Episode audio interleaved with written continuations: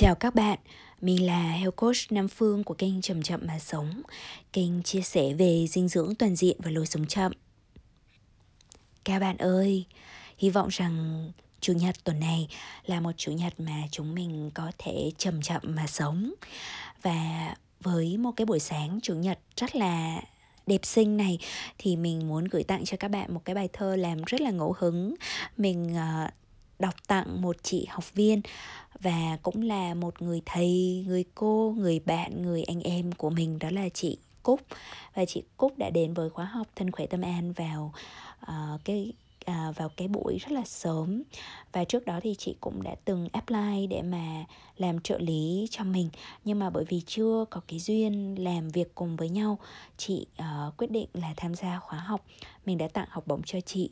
Xong rồi sau đấy với cái tình yêu thương rất là lớn ở bên trong tâm thì chị Cúc đã đạp xe đến nhà mình và gửi tặng cho mình một món quà nhỏ. Và à, cái món quà nhỏ đó mình vẫn giữ ở trên đầu giường mình. Các bạn đoán được đó là gì không?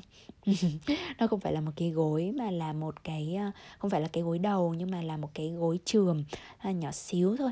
Nhưng mà nó dùng để trường cổ tay uh, hay là trường ở một cái chỗ nào đó lúc mà mình bị đau mỏi á thì uh, bên cạnh đó thì chị Cúc còn gửi tặng cho mình một cái phong bì trong đó có chứa một cái số tiền mà vừa đủ để làm thành học bổng.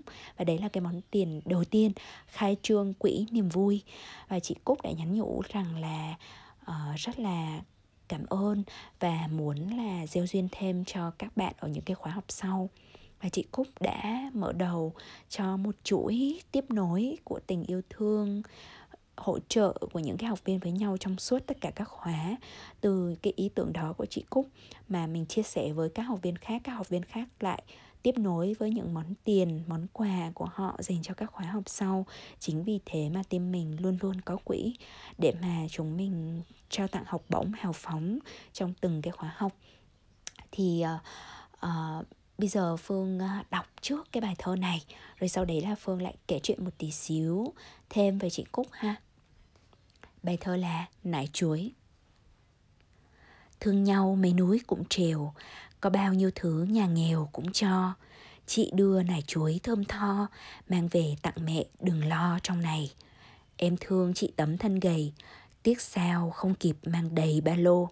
Sẽ chia cúng dẻo mì khô, Vào trong chỗ chị mấp mô đường đều. Tách trà uống lúc trăng treo nến thơm chuyện ấm trôi vèo thời gian.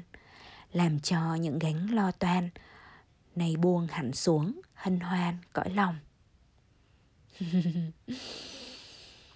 À, bài thơ này chuối này là kể chuyện lúc mà mình vào thăm chị Cúc. Và thực tế thì mình đã từng kể chuyện vào thăm chị trong một cái podcast khác. Đó là podcast dạo bộ hướng tâm đến thiên nhiên. Thì nếu như là bạn muốn nghe chuyện một chút về cái hôm mà mình vào thăm chị Cúc á, thì các bạn có thể nghe lại cái podcast này. À, và thực tế thì á, không chỉ là mình mình muốn kể chuyện về cái chuyện chị Cúc đã tặng cho mình này chuối đâu mà mình cũng đều cảm thấy rất là xúc động với những cái điều nó hiện ra sau và xung quanh cái câu chuyện này chuối này. Cái thứ nhất mà mình muốn nói đến là những cái khoảnh khắc nó rất là giản dị. Ngày xưa thì mình cũng từng tìm cầu hạnh phúc ở đâu đấy xa xôi. Mình cũng từng đợi chờ những cái dự án nó phải được hoàn thành. Mình đợi là mình phải được công nhận hay là thu gặt được nhiều thành tích thì mình mới thấy thỏa mãn.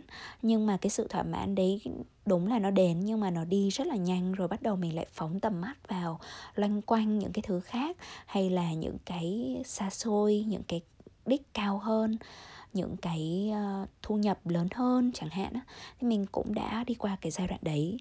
Và khi mà mình nhìn lại thì mình mới thấy là, trời ơi, thực sự thì nếu mà mình được quay lại cái độ tuổi mà 22, 23, 24 hoặc thậm chí là trẻ hơn nữa mà phải nhắn nhủ với mình bất cứ một cái điều gì á thì mình sẽ nói với bản thân mình rằng hạnh phúc không nằm ở những thứ đó đâu.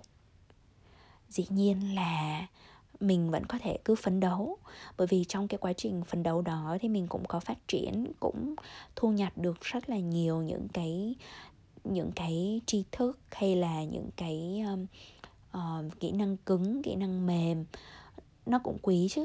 Và cũng có những cái mối quan hệ nó được mở ra như những cái món quà trong cuộc sống. Nhưng nó không phải là điều quan trọng nhất.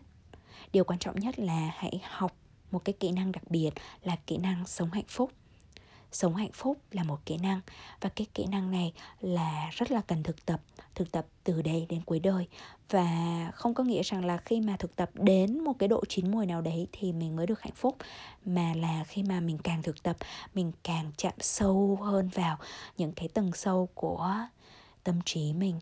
Và thông qua cái quá trình mà mình mình mình nhìn được rõ những cái bản chất ở bên trong á, thì mình lại thấy hạnh phúc nó mở ra một cái tầng nghĩa mới, một cái tầng sâu và rộng mới.